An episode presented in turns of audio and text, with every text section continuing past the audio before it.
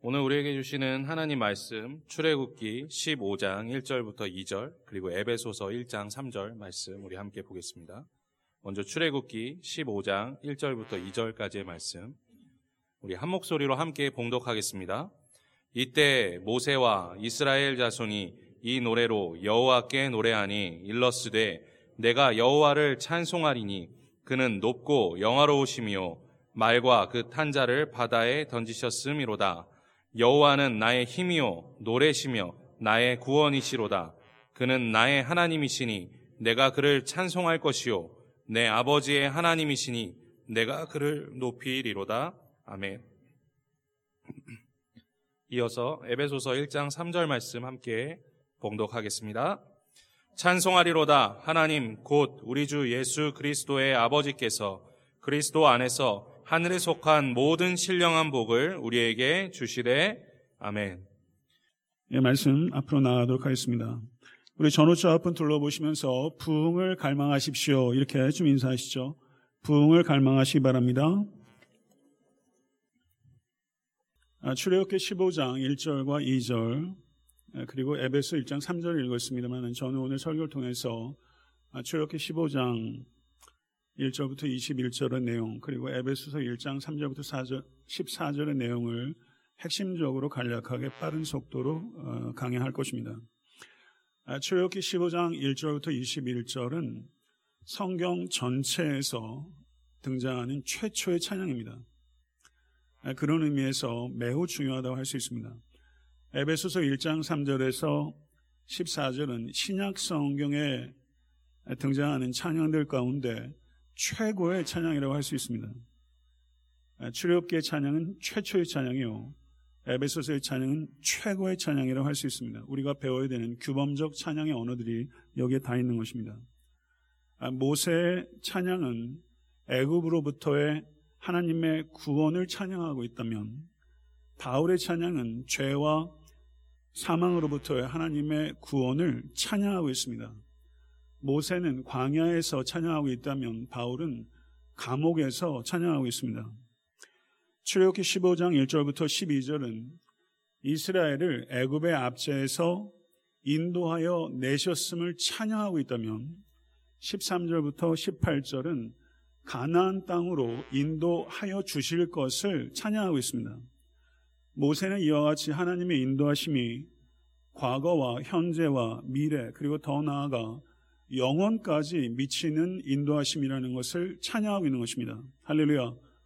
성도 여러분 15장 1절에 모세와 이스라엘 자손이 이 노래로 여호와께 노래하니라고 말하면서 모세의 이 찬양은 온 민족 공동체의 찬양이라는 것을 이야기하고 있습니다.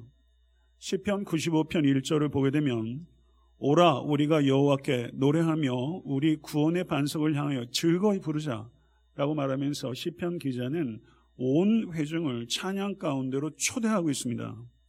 찬양은 공동체적인 것입니다. 그렇지만 찬양이 공동체적이기 전에 찬양은 개인적이어야 합니다.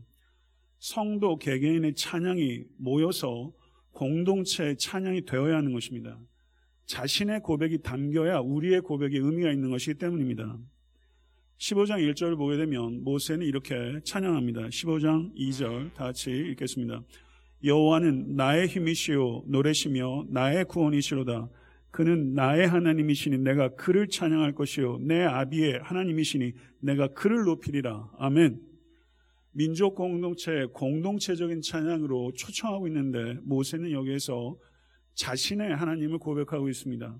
나의 힘이시오 노래시며 나의 구원이시로다 나의 하나님이시니 라고 말하고 있는 것이죠.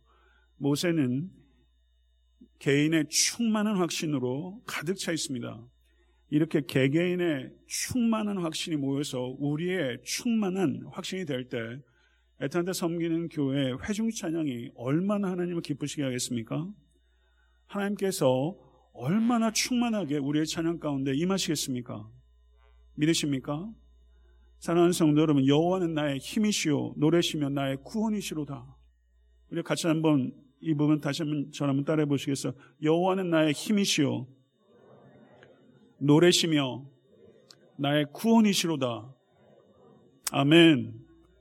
모세의 이 노래, 이 노래가 다윗이 노래합니다. 시편 118편 14절에 다윗은 이렇게 노래합니다. 다시 읽겠습니다. 여호와는 나의 능력과 찬송이시요 또 나의 구원이 되셨도다. 이사야서 12장 2절 다시 읽겠습니다. 보라 하나님은 나의 구원이시라 내가 의뢰하고 두려움이 없으리니 주 여호와는 나의 힘이시며 나의 노래시며 나의 구원이심이라. 아멘. 사랑하는 성도 여러분, 좀 심장이 뛰지 않습니까? 모세의 노래가 모세의 노래에 그치지 않고 모세의 노래가 그 광야에 있었던 이스라엘 민족에 그치지 않고 이 노래가 면면이 살아서 흐르고 후대 이스라엘 백성들이 이 모세의 이 노래를 기억하고 모세의 이 노래를 통해서 하나님을 기억하고 출애굽하게 하신 하나님을 회상하고 있다는 것입니다. 이것이 노래입니다. 이것이 노래의 힘입니다. 3절에서 5절을 읽겠습니다. 여호와는 용사시니 여호와는 그의 이름이시로다. 그가 바로의 병거와 그의 군대를 바다에 던지시니 최고의 주의관들이 홍해에 잠겼고 깊은 물이 그들을 덮으니 그들이 돌처럼 깊음 속에 가라앉았도다. 15장 11절부터 12절 같이 한번 읽겠습니다. 여호와여 신중에 주와 같은 자가 누구니이까 주와 같이 거룩함으로 영광스러우며 찬송할 만한 위엄이 있으며 기이한 일을 행하는 자가 누구니이까 주께서 오른손을 드신즉 땅이 그들을 삼켰나이다. 아멘. 모세가 이렇게 노래하고 있습니다. 모세의 노래는 이스라엘 백성들을 애굽으로부터 구원해 주신 역사적 사건에 초점을 맞추고 있습니다. 그렇지만 그것을 훨씬 뛰어넘는 심대하고 광대한 의미가 모세의 노래 가운데 있습니다. 애굽은 이스라엘의 대적입니다. 그렇지만 이 애굽은 더 나아가서 하나님의 창조 세계를 어지럽히는 혼돈의 세력을 상징합니다. 그런 의미에서 애굽은 역사적인 대적인 동시에 초역사적인 대적이라고 할 수 있는 것입니다.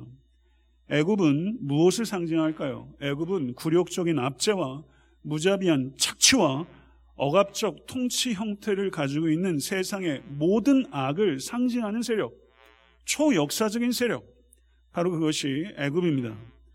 그렇다면 홍해의 사건은 역사적 사건일 뿐만 아니라 초역사적 의미를 가지고 있고 상징적 의미를 가지고 있다는 것입니다. 홍해의 사건은 우주적 차원을 가지고 있는 것입니다. 바다에 던져져 멸망한 애굽의 군사는 불못에 던져져 멸망할 사탄을 예시합니다. 믿으십니까? 그러므로 출애굽, 출애굽은 하나님께서 이스라엘만의 하나님이 아니라 이스라엘을 중심으로 온 우주를 다스리시는 만유의 하나님의 힘을 선포하는 사건입니다. 믿으십니까? 사랑하는 성도 여러분, 모세의 이 노래를 이스라엘 온 민족이 함께 불렀고 19절부터 21절을 보게 되면 미리암이 소고를 잡고 노래를 이끌었을 때 이스라엘의 모든 딸들이 미리암과 함께 춤을 추며 화답하였다라고 말하고 있습니다. 성도 여러분, 이스라엘 백성이 이때 몇 명이었을까요? 정확하게 몇 명이 되었을지 많은 학자의 논란이 있습니다만은 이때 출애굽한 장정만 60만이 넘는다고 기록하고 있죠. 굉장히 많은 수의 광야에서 온 민족이 속된 말로 떼창을 부른 거예요. 그런 말 표현하지 않습니까? 않습니까? 뭐 적절하고 고상한 표현은 아닙니다만은 이런 표현들을 많이 쓴다고 온 광야에 온 이스라엘 백성들이 모여서 한 노래로 여호와 하나님을 찬양하고 있어요. 15장 1절에 모사가 선창합니다. 이스라엘 민족을 향해서 내가 여호와를 찬송하리니 그가 높고 영화로우시며 말과 그 탄자를 바다에 던지셨음이로다. 라고 모세가 선창하자 21절 보십시오. 미리암과 거기에 있던 화답하는 자들이 후렴으로 다시 반복해서 복창합니다. 너희는 여호와를 찬송하라. 그는 높고 영화로우시며 아멘. 말과 그 탄자를 바다에 던지셨음이로다. 아멘. 여러분 얼마나 전율이 느꼈겠어요. 여러분 오늘 찬양을 하면서 저도 전율을 느꼈는데 광야에서 이 모세가 출애굽과 그 열 가지 이적과 홍해를 경험한 이스라엘 민족들이 그 여호와 하나님을 찬양할 때 느꼈을 전율 이 대단한 전율일 겁니다. 찬양이 거대한 강물이 되어서 그 광야를 흘러 넘친 것이죠. 거대한 강물과 같은 찬양이었어요. 그런데 성도 여러분, 성경에 나오는 최초의 노래 뒤에 15장 24절 보시기 바랍니다. 이 거대한 강물의 여운이 사라지기도 전에 15장 24절 백성이 모세에게 원망하여 이르되 우리가 무엇을 마실까? 믿어집니까? 이게 사람입니다. 이런 찬양을 불러본 경험과 이 위대한 노래의 일원이 되었던 이스라엘 백성이 이 마라에서 원망한 것을 필두로 곧바로 신광야에서도 르비딤에서도 원망의 강물결이 흘러넘치고 있는 거예요. 이스라엘 백성들이 홍해의 기적을 통해서 애굽의 지배로부터 벗어났을 때 이제 400년이 넘는 고생 끝, 행복 시작. 그들은 낙관했을 겁니다. 그렇지만 이 신앙의 길은 그렇게 신앙의 리얼리티는 그것이 아니라는 것이죠. 신앙생활이 무엇입니까? 예수님은 주와 그리스도를 영접하면 비단길이 열린다고 이야기하지 않습니다. 신앙길은 순례의 길입니다. 우리 주님은 넓은 길로 가라고 하지 않습니다. 좁은 길로 가라고 말씀하셨습니다. 성도 여러분, 어느 길 위에 계십니까? 사랑하는 성도 여러분, 그렇지만 이 길은 참된 기쁨의 길이요. 참된 생명의 길인 줄로 믿습니다. 이스라엘 백성들이 출애굽한 후에 수류 광야에 들어가서 사흘 길을 걸었으나 물을 얻지 못했습니다. 마라에 도착했을 때 그 물은 써서 마실 수 없었습니다. 신광야에 도착했을 때는 출애굽한 지 딱 한 달이 지났을 때입니다. 음식이 바닥을 드러냈을 거예요. 식량의 위기가 찾아오면 신앙의 위기가 찾아옵니다.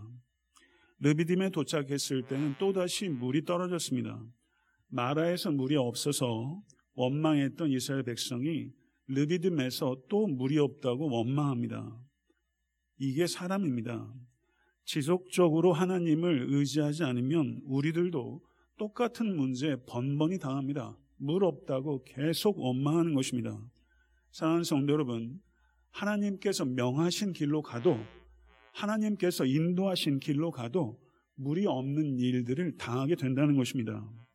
하나님께서는 오아시스였던 엘림으로도 인도하시고 물이 없는 마라로도 물이 없는 르비딤으로도 인도하셨습니다.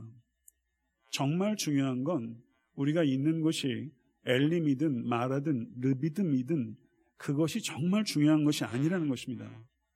어디에서든지 하나님의 인도하심을 신뢰하고 있는가? 이것이 정말 중요한 것이라는 것이죠. 시편 95편 7절에서 9절은 이렇게 말합니다. 대저 저는 우리 하나님이시요 우리는 그의 기르시는 백성이며 그 손의 양이라. 아멘. 너희가 오늘날 그 음성 듣기를 원하노라. 이르시기를 너희는 무리바에서와 같이 또 광야 마사의 날과 같이 너희 마음을 강팍하게 하지 말지어다. 그때 너희 열조가 나를 시험하여 나를 탐지하고 나의 행사를 조사하였도다. 성도 여러분, 애굽의 바로가 지속적으로 자신의 마음을 강팍했던 것처럼 광야 길에서 이스라엘 백성들은 자신의 마음을 지속적으로 강팍하게 하였던 것입니다. 작은 인원이 아닙니다. 지금 가족 피크닉 간 게 아니지 않습니까? 100만 명이 넘는 사람들이 수많은 가축을 동원하고 광야에서 물이 없고 광야에서 식량이 바닥이 드러나는 것 심각한 불안과 엄청난 동요가 일어날 수 있는 객관적 상황이 있는 것입니다. 만약에 여러분과 제가 광야길에 있었던 이스라엘 백성들 가운데 한 사람이었다면 이스라엘 백성들보다 낮게 반응할 수 있었을까요? 광야길에서 적나라하게 민낯을 드러낸 이스라엘 백성들의 모습은 신앙의 길에서 여러분과 저의 모습을 드러내는 것은 아닐까요? 사랑하는 성도 여러분, 광야에서 마실 물도 없고 먹을 양식이 없는 것, 이거는 굉장히 심각한 피부에 와닿는 실제입니다. 그렇지만 사랑하는 성도 여러분, 그와 같은 상황에 직면했을 때 모든 상황 속에서 여호와 하나님께서 함께 하고 계시다는 것도 실제입니다. 믿으십니까? 사랑하는 성도 여러분, 우리가 상황을 이해해야 되고 상황이 만만치 않다는 것을 우리가 받아들이지만 우리는 열등한 실체가 아니라 보다 본질적인 실제이신 하나님께 사로잡혀야 될 줄로 믿습니다. 사랑하는 성도 여러분, 무엇에 사로잡혀 있습니까? 상황입니까? 아니면 하나님이십니까? 사랑하는 성도 여러분, 이스라엘이 직면한 상황들, 우리가 살아가면서 직면하게 될 상황들, 옛 본성대로라면 원망할 수밖에 없고 극복할 수 없는 일들입니다. 그렇지만 예수 그리스도의 보배로운 피로 구속함을 얻은 여러분과 저는 새로운 피조물이 된 줄을 믿습니다. 우리에게는 새로운 본성이 있습니다. 이 새로운 본성을 가진 새로운 피조물로 삶의 고난에 대해서 우리는 새로운 태도와 새로운 능력을 가지고 이겨내야 하며 이겨낼 수 있게 된 것입니다. 사랑하는 성도 여러분, 출애굽기 15장 25절에 이렇게 언급하고 있습니다. 모세가 여호와께 부르짖었더니 여호와께서 그에게 한 나무를 가르치시니 그가 물에 던지니 물이 달게 되었더라. 하나님께서 예비하신 한 그루 나무가 있다는 것입니다. 이것을 믿으시고 이 나무를 발견하실 수 있게 될 간절히 축원합니다. 이미 여러분과 저에게 주어진 많은 것들 가운데 우리가 발견하지 못한 나무 한 그루가 있다는 것입니다. 그거 찾으실 수 있게 간절히 축원합니다. 그리고 하나님께서는 초자연적인 방법으로 나무 한 그루를 우리에게 주시기도 하십니다. 10편 50편 15절에 이렇게 약속합니다. 다 같이 한번 읽겠습니다. 환난 날에 나를 부르라. 내가 너를 건지리니 내가 나를 영화롭게 하리로다. 아멘. 로마서 8장 32절 다 같이 읽겠습니다. 자기 아들을 아끼지 아니하시고 우리 모든 사람을 위하여 내주시니가 어찌 그 아들과 함께 모든 것을 우리에게 은사로 주지 아니하시겠느냐. 아멘. 믿으십니까? 하나님의 이 약속을 굳게 붙잡으실 수 있게 될 간절히 축원합니다. 이 약속을 붙잡을 때 우리가 모든 염려를 주께 다 맡겨 드릴 수 있게 될 것이며 살아계신 하나님을 경험하게 될 줄로 믿습니다. 사랑하는 성도 여러분, 쓴 물 속에 던져진 나무, 이 나무는 예표하는 것이 있습니다. 이 나무가 어떤 나무를 예표할까요? 고난의 쓴 물 가운데 던져진 이 나무 한 그루는 사랑하는 성도 여러분, 우리 주 예수 그리스도의 십자가란 나무를 예표하는 것입니다. 우리의 삶에 고난의 쓴 물 속에 예수 그리스도의 십자가란 나무를 던질 수 있으면 그 고난의 물맛이 바뀌는 것입니다. 이 물맛 기막힌 것입니다. 이 물맛 맛보실 수될 간절히 축원합니다. 사도행전 5장 41절에 이렇게 말합니다. 사도들은 그 이름을 위하여 능력받는 일에 합당한 자로 여기심을 기뻐하면서 공의 앞을 떠나니라. 고린도후서 12장 10절 다시 한번 읽겠습니다. 내가 그리스도를 위하여 약한 것들과 능력과 궁핍과 박해와 곤고를 기뻐하노니 이는 내가 약한 그때 강함이라. 아멘. 이 단맛을 고백하고 있는 것이죠. 쉽지 않은 상황이지 않습니까? 그런데 예수 그리스도의 십자가란 나무를 던졌더니 기뻐하게 되는 것이죠. 단맛을 갖게 되는 것이죠. 사랑하는 성도 여러분, 문제는 오만 가지 문제가 있으나 오직 방법은 예수 그리스도 십자가 외에는 없는 것입니다. 이 예수 그리스도의 십자가를 붙잡을 때 부활의 능력으로 사랑하는 성도 여러분 모든 고난뿐만 아니라 죽음도 심지어 종말도 그 의미를 바꾸게 될 것이며 우리는 그 안에서 새로운 생명에서의 맛을 경험하게 될 줄을 믿습니다. 이제 신약 성경의 최고의 찬양 사도 바울이 감옥에서 불렀던 찬양 에베소서 1장 3절부터 24절 이 영광스럽고 장엄한 찬양에 대해서 이야기를 하겠습니다. 에베소서 1장 3절부터 14절은 우리 번역상으로는 4개의 문장으로 번역되어 있지만 실제 성경 원어는 한 개의 문장입니다. 여기에 도용 그 사용된 단어의 숫자가 202개입니다. 202개의 단어로 구성된 단 한 개의 기괴하기 이루 말할 수 없는 문장. 그 문장이 바로 여기 있어요. 사랑하는 성도 여러분, 사도 바울은 지금 하나님에 대한 찬양으로 폭발하고 있는 것입니다. 감옥에서 202개의 단어를 사용해서 하나님을 찬양하고 있어요. 왜 하나님을 찬양합니까? 3절에 설명하고 있습니다. 하나님 곧 우리 주 예수 그리스도의 아버지께서 그리스도 안에서 하늘에 속한 모든 신령한 복으로 우리에게 복 주시기 때문에 찬양해야 하는 것입니다. 아멘.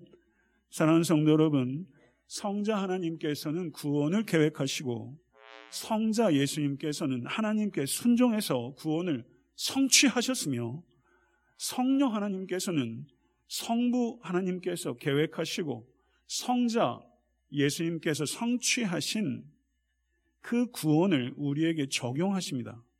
믿으십니까?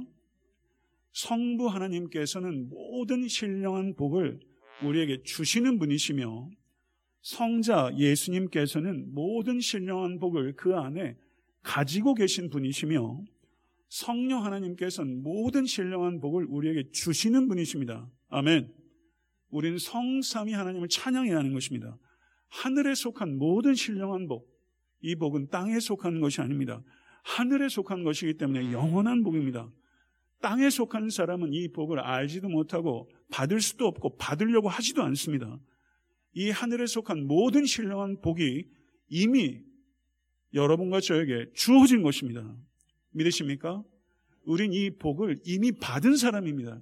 이 하늘에 속한 모든 신령한 복은 과거와 현재와 미래를 망라하는 복입니다. 과거의 복은 하나님께서 여러분과 저를 택해 주셨다는 것입니다. 믿으십니까? 창세전에 택하셨다는 것입니다. 믿으십니까? 하나님께서 창세전에 나를 택했다는 것은 나의 어떤 조건이나 나의 공로에 의해서 된 것이 아니라 하나님의 전적인 주권적인 은혜로 말미암아 우리가 택함을 받았다는 것입니다. 믿으십니까? 그렇기 때문에 하나님께서 나를 택해 주셨다는 것을 우리는 자랑할 수 없습니다. 감사하는 것입니다. 찬양할 수밖에 없는 것입니다. 현재의 복은 죄사함의 복입니다. 죄사함은 미래에 결정되는 것이 아니라 이미 결정된 사실입니다. 현재적으로 우리는 이미 죄사함을 받은 것입니다. 믿으십니까? 예수 그리스도께서는 세상 죄를 지고 가신 하나님의 어린 양이시며 그의 피로 말미암아 단 한 번에 여러분과 저의 과거와 현재와 미래의 모든 죄가 예수 그리스도의 보배는 피로 씻겨진 것입니다. 예수 그리스도의 피는 아담으로부터 전가된 원죄와 우리가 의지적으로 짓는 자범죄를 망라한 모든 죄에 대한 궁극적이고 최종적인 희생 제물입니다. 우리는 우리의 죄값을 치르기 위해 또 다른 무엇이 필요하지 않습니다. 우린 죄사함을 얻기 위해서 불안하게 살아가는 존재가 아니라 예수 그리스도를 믿음으로 말미암아 이미 죄사함 받은 존재로 담대하게 살아갈 수 있게 된 존재가 된 것입니다. 믿으십니까? 미래의 복은 그리스도 안에서의 통일입니다. 이것은 우주적인 구원입니다. 만물의 통일. 다소 생소하게 들릴 수 있겠습니다만은 만물의 통일이 미래의 복이에요. 아담의 타락으로 말미암아 무질서, 혼돈과 공허에 빠진 만물을 지금도 중국에서 이러한 일 때문에 여러분 얼마나 세상이 복잡하고 어려워지고 있습니까? 아담의 타락으로 인한 무질서, 혼돈과 공허에 빠진 만물을 그리스도의 주권 아래서 완전한 질서와 조화와 아름다움으로 회복시키는 종말적이고 우주적인 구원. 그것이 만물의 통일입니다. 이것이 우리에게 약속된 미래의 축복입니다. 할렐루야. 믿으십니까? 이 일은 예수 그리스도의 십자와 부활로 시작됐으며 우리 주 예수 그리스도의 재림으로 완성될 것입니다. 구원은 예수를 믿으면 내가 구원을 얻는다. 여기에 그치는 것이 아니라 온 우주와 역사의 새 창조의 회복인 것입니다. 하나님께서 인간뿐만 아니라 교회와 사회와 역사와 우주와 모든 피조 세계를 포함한 만물을 아우르는 원대한 구원의 계획을 가지고 있고 이 구원의 사역들을 하고 계시고 이 사역을 완성시키실 것입니다. 믿으십니까? 이것이 복음입니다. 사도 바울은 지금 감옥에 갇혀 있습니다. 시야가 제한되어 있습니다. 그 어둡고 음습하기 짝이 없는 그 감옥에서 사도 바울은 광대한 영적 시각을 역사적 시각을 가지고 있는 것입니다. 이건 이건 신비한 관점입니다. 사는 성도 여러분, 여러분과 제가 얼마나 우리의 시야가 협소해질 때가 많은지 몰라요.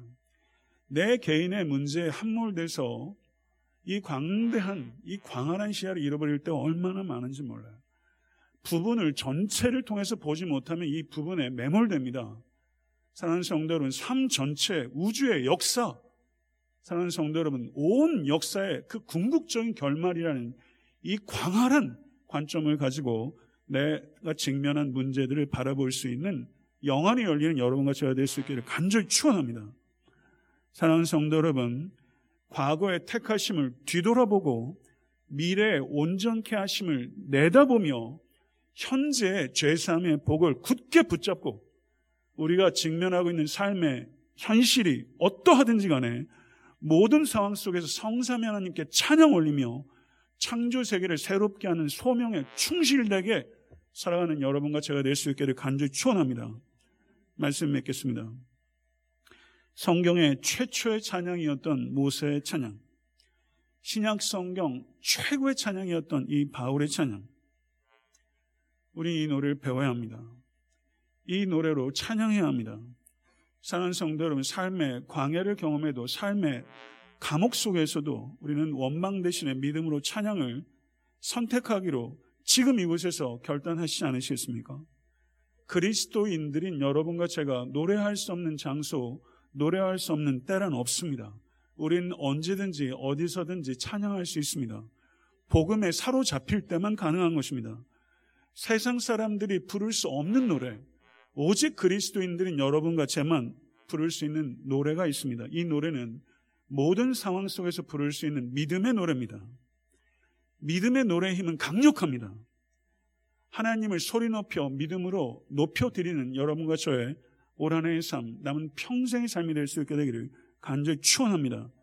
찬양을 선택하십시오. 주께서 승리를 주실 것입니다. 이 믿음을 가지고 살아가시는 우리 모든 믿음의 권속 되실 수 있게 되기를 간절히 소원합니다. 기도하겠습니다. 존귀하신 아버지 하나님, 세상이 부를 수 없는 노래, 하나님께서 우리의 영혼과 우리의 구원과 온 우주와 역사를 향해서 하신 그 구속사의 그 장엄한 역사를 찬양하는 이 노래, 이 노래를 모세를 통해서 바울을 통해서 배웠나이다.